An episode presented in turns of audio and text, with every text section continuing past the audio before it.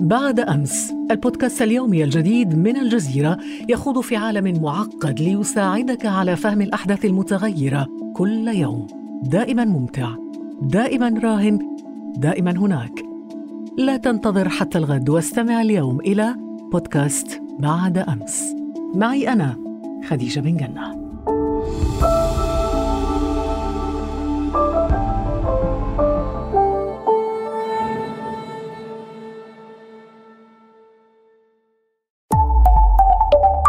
الجزيرة بودكاست. إنها بداية القرن العشرين. تخيل بأنك استيقظت في صباح أحد الأيام الماطرة مريضا. استشعرت جبينك فوجدت بأن حرارتك مرتفعة ولديك التهاب في الحلق. تتنبأ بداية بأنها الإنفلونزا وأنت تعرف بأنك لن تذهب للعمل اليوم لأنه سيكون عليك تجربة مجموعة من الخلطات التي ربما إن لم تنفع ستكون الإنفلونزا في حينها كفيلة بقتلك. تلك الحقبة كان بها متوسط عمر الإنسان 47 عاماً. 90% من الأطفال المصابين بالتهاب السحايا الجرثومي كانوا لا يعيشون طويلاً، ومن بين العشرة في المئة الناجين من الموت كثيرون منهم يكملون حياتهم بإعاقات شديدة ودائمة. من الصمم إلى التخلف العقلي. حينها كان مرض بسيط مثل الإنفلونزا يؤدي إلى وفاة الكثيرين كما حدث في عام 1918 حين أدت الإنفلونزا إلى موت 20 مليون شخص. أمراض أخرى عديدة كانت منتشرة في تلك الفترة كمرض السل وحمى التيفوئيد والتيفوس. بعضها الآن لا نسمع به اطلاقا. وكذلك العمليات البسيطة كالولادة وأي نوع من أنواع الجراحة كانت كفيلة بقتلك. بقيت هذه الأمراض تحصد حياة البشرية على مر العصور حتى جاء العالم ألكسندر فليمينغ واكتشف تأثير البنسلين على البكتيريا وهذه اللحظة بكل تأكيد قد غيرت حياة الكثيرين وحياتك أيضاً.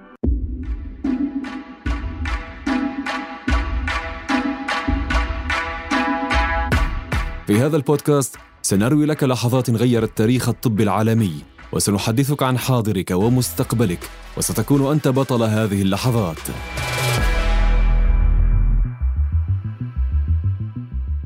من عالم يموت فيه ملايين كل عام بسبب الفيروسات والأمراض السارية إلى عالم يعالج هذه الأمراض الفتاكة في بضعة أيام. في هذا البودكاست نروي لك قصة ترياق الحياة من اكتشفه وكيف حفظ حياتك وحياة من حولك. أكثر من عشرين مليون وفاة سجلت في عام واحد فقط مئات المصابين والكثير من المعاناة التي يحملها الناجون في أبدانهم. ما قصة الأمراض السارية في الماضي؟ وكيف أثر اكتشاف المضادات الحيوية في تغيير مسار البشرية؟ أهلا بكم في حلقتنا الجديدة من بودكاست لحظة من الجزيرة. أنا فريد وهذه الحلقة بعنوان اكتشاف المضادات الحيوية وتأثيرها على حياة الإنسان. يعد البنسلين أحد المضادات الحيوية الأكثر شيوعًا، وهو جزء من عائلة المضادات الحيوية المعروفة باسم البيتا لاكتم. هذه العائلة تحتوي العديد من الأدوية الفردية وأهمها البنسلين والنافسيلين والإمبيسيلين، وهناك غيرها العديد. اكتشف البنسلين أول مرة على يد ألكسندر فليمينغ وهو أحد المحاربين من أجل البقاء الإنساني وأهمهم. كان هدفه إيجاد علاج للبكتيريا بدون إحداث أي ضرر لخلايا جسم الإنسان.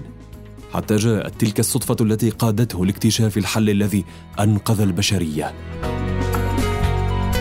كان فليمينغ عائدا إلى مختبره في لندن بعد إجازة قضاها مع عائلته لمدة شهر.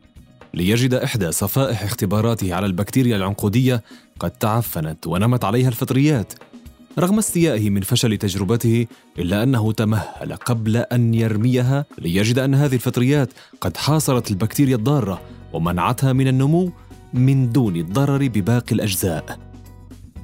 نشر ألكسندر نتائجه التي توصل إليها في عام 29 وخط اسم البنسلين سطوره لأول مرة بالتاريخ. إلا أن سعادة ألكسندر لم تستمر طويلا. فجهوده لم تثمر بفصل هذا المستخلص وعزل البنسلين وتحويله إلى مركب علاجي. لذلك قام فليمينغ بإرسال قالب من البنسيليوم لكل من وجد في نفسه القدرة على حل هذا التحدي بعد أن فشل هو باستخلاص العلاج من البنسلين. لم ينجح فليمينغ بعد كل محاولاته لكن بعد أربعة عشر عاما استطاع هاورد فلوري أستاذ علم الأمراض بجامعة أوكسفورد مع العالمين نورمان هيثلي وإيرنست تشاين بكسر هذا التحدي واستخراج المركب العلاجي من البنسلين. وأجرى هيثلي وتشاين أول دراسة معمقة ومركزة على الدواء. وكانت آن ميلر أول مريضة تتعالج بنجاح من اكتشاف البنسلين عام 1942 كانت تعاني آن ميلر من تسمم الدم بعد إجهاض جنينها وساعدها البنسلين بعدم اللحاق به وقد تبع هذه السيدة ملايين الناجين بسبب البنسلين. وفي النصف الأول من العام ذاته الذي اكتشف فيه مستخلص علاج البنسلين أنتجت شركات الأدوية 400 وحدة من البنسلين ودخلت دول مختلفة لاحقا في تصنيع الدواء واكتشاف أنواع جديدة من المضادات الحيوية.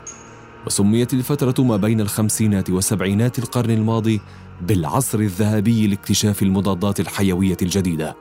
وأصبح الموت بسبب الإنفلونزا والسل والسحايا والتهاب الحلق والولادة وغيرها من الأمراض حكاية من الماضي.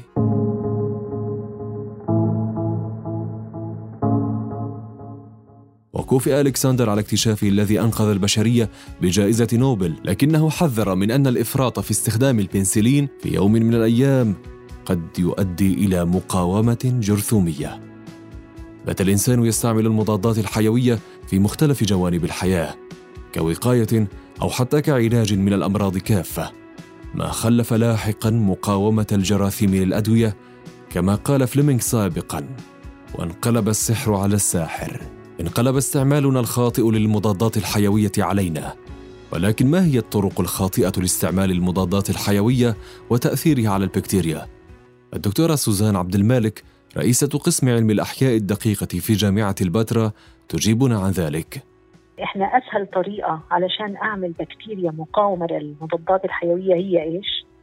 إنك تجيبي هاي البكتيريا وتعرضيها للمضادات الحيوية ولكن بتركيز قليل جدا. مش التركيز اللي يموتها. فهذا التركيز القليل بيخلي البكتيريا شوي بشوي تتعود على المضادات الحيوية. المرحلة الثانية بعد التعود هو المقاومة.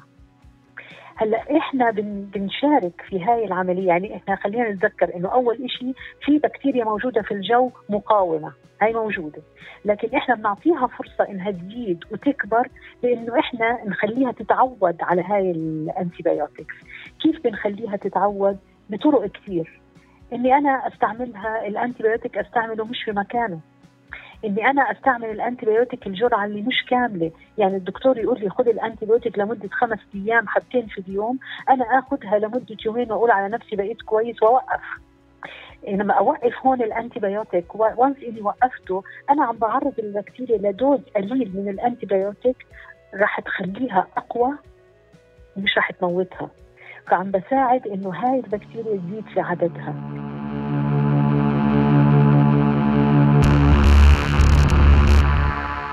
وجدت البكتيريا منذ الأزل وتحملت الظروف المختلفة واستمرت في البقاء. ما يوضح لنا مدى قدرتها على التكيف مع البيئة وتطويرها لجيناتها لتبقى موجودة. والبنسلين هو أحد المخاطر التي واجهتها البكتيريا ولتحافظ على وجودها بدأت تتكيف معه. واستعمالاتنا الخاطئة للمضادات الحيوية زادت من الطين بلة. فأوجدت البكتيريا مع مرور الوقت طرقا لمقاومة البنسلين.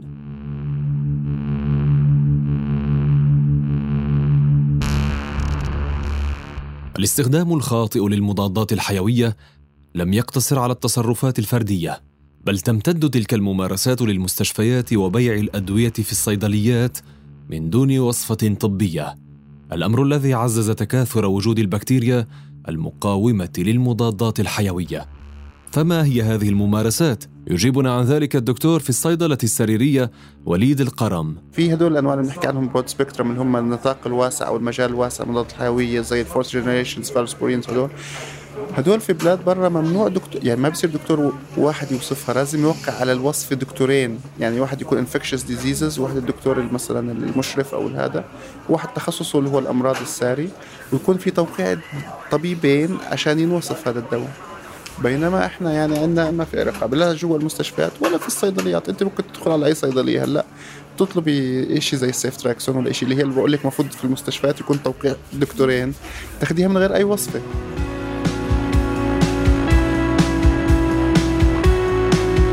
هناك نوعان من البكتيريا البكتيريا المفيدة والبكتيريا الضارة. ما هي هذه البكتيريا المفيدة؟ وهل استخدامنا للمضادات الحيوية يؤثر عليها؟ نعود إلى الدكتورة سوزان عبد المالك لنعرف الإجابة. كلمة مضادات حيوية يعني هي أي مادة بفرزها آه، كائن حي عشان يقتل كائن حي تاني. هي كلمة ال antibiotics وفي كلمة أعم اللي هي ال antimicrobials اللي هي أي مركب كيميائي يستعمل لقتل الميكروبات. بأنواع مختلفة، أي كائن حي موجود في داخله آه شيء بنسميه إحنا الميكروبيوم اللي هي مجموعة الميكروبات اللي بتعيش في داخل الإنسان وبتسهل على الإنسان عملية الهضم وبتعطي الإنسان آه في نفس الوقت آه فيتامينات، استعمال الزايد للمضادات الحيوية بيموت كل ال microbial flora أو الميكروبات اللي عايشة المفيدة في داخل الجسم، انت عم بتموتيها؟ وبالتالي بصير جسمك عرضة للإصابة بأمراض أخرى. يتجه العالم نحو حقبة ما بعد المضادات الحيوية حينما يمكن للعدوى الشائعه أن تكون قاتلة مرة أخرى. وعندما تصبح الميكروبات مقاومة للأدوية تقل خيارات علاج الأمراض التي تسببها. كما أنه لم يتم تصنيع أنواع جديدة من المضادات الحيوية منذ العصر الذهبي للمضادات الحيوية أي من سبعينات وثمانينات القرن الماضي فقط. لكننا نبقى هنا في حيرة. لماذا لا يتم تصنيع أدوية جديدة من المضادات الحيوية؟ وهل وصلت المضادات الحيوية إلى أقصى حد ولا يمكن إنتاج غيرها؟ أم هناك أسباب أخرى؟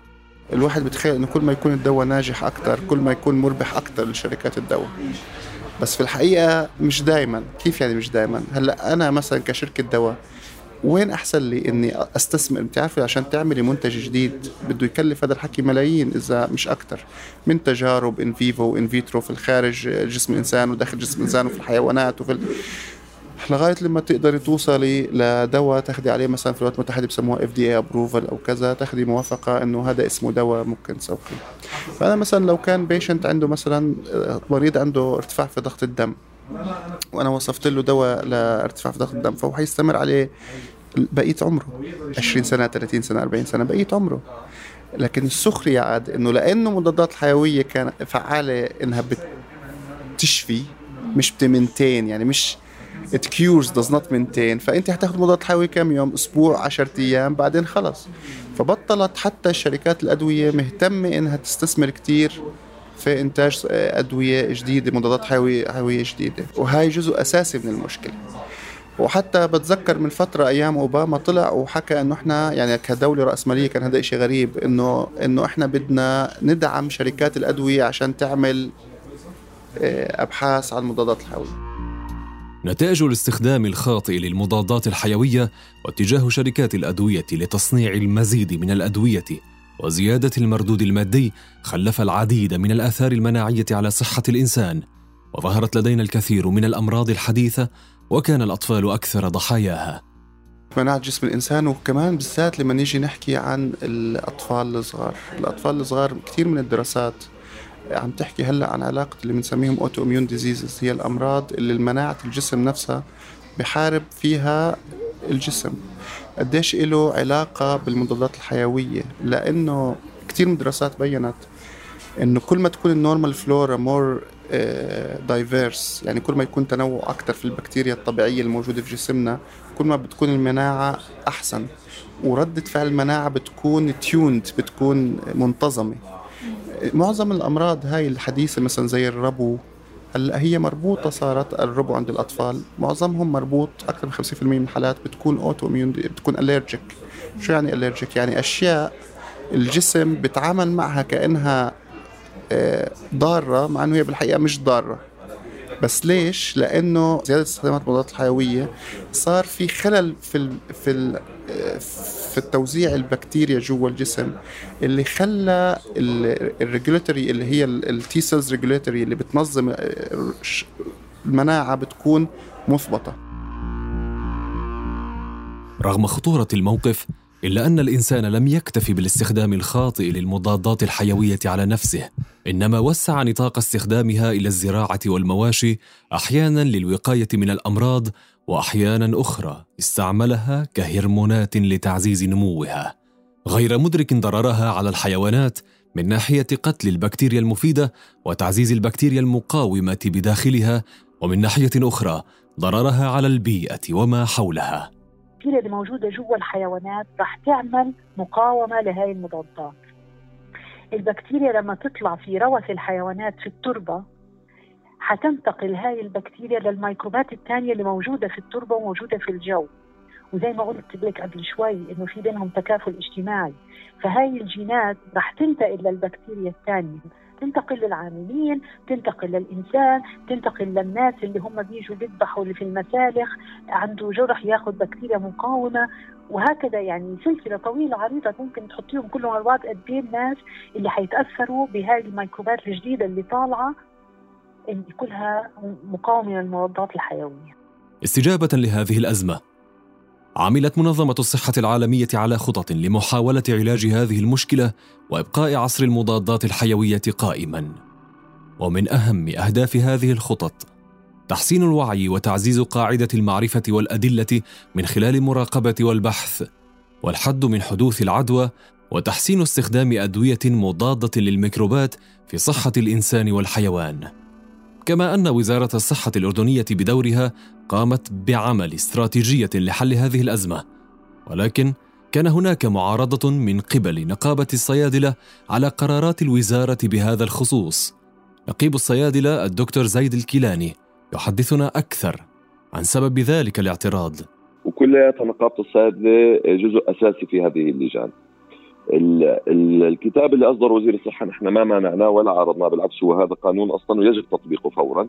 ولكن كانت القصة إنه موقفنا كان شوي مختلف من ناحية أخرى إنه تبين كأنها المشكلة مختصة في الصيدليات يعني هي هذه القضية يعني إذا وقفنا معناتها انتهت المشكلة فهذا كان توضيحنا إنه المشكلة هذه جزء من المشكلة ولكن لا يعني آه، ما ما بزبط تأخذ هاي الجزئية وتترك كل الجزئية الاخرى فنحن كان المقترح إنه كمان هناك يجب أن تكون حملة توعوية شاملة للمواطن.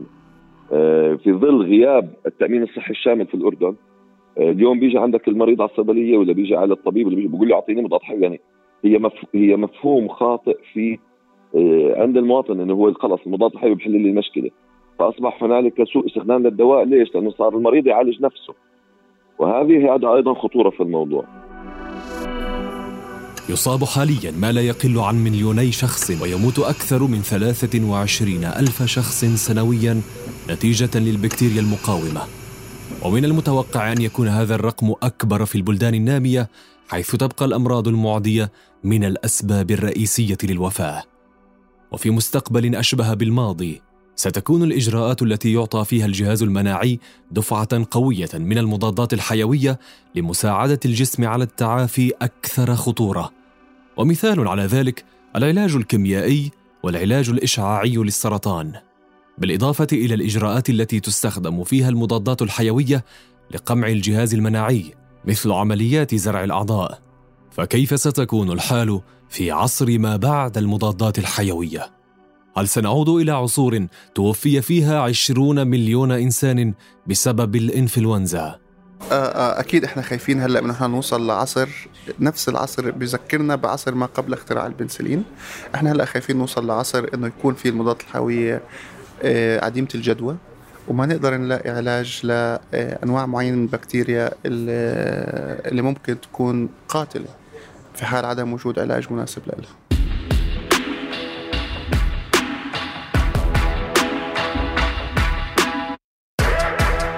أرجو أن نكون قد ساهمنا في نشر الوعي تجاه استخدامات المضادات الحيوية. فلحظة اكتشافها غيرت بكل تأكيد حياتك وربما أنقذتك من الموت أكثر من مرة. في الحلقة المقبلة من بودكاست لحظة سنتناول لحظات أخرى غيرت حياتنا بشكل مختلف وربما في مجال مختلف أيضا. انتظرونا الأربعاء المقبل لتتعرفوا على اللحظة القادمة. ولا تنسوا زيارة موقعنا على الإنترنت podcast.aljazeera.net ومشاركة هذه الحلقة مع أصدقائكم. كان معكم في هذه الحلقة فريد. إلى اللقاء.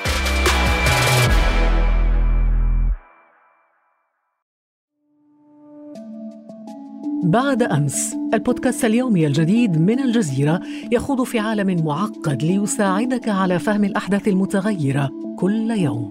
دائما ممتع دائما راهن دائما هناك. لا تنتظر حتى الغد واستمع اليوم إلى بودكاست بعد أمس. معي أنا خديجة بن جنة.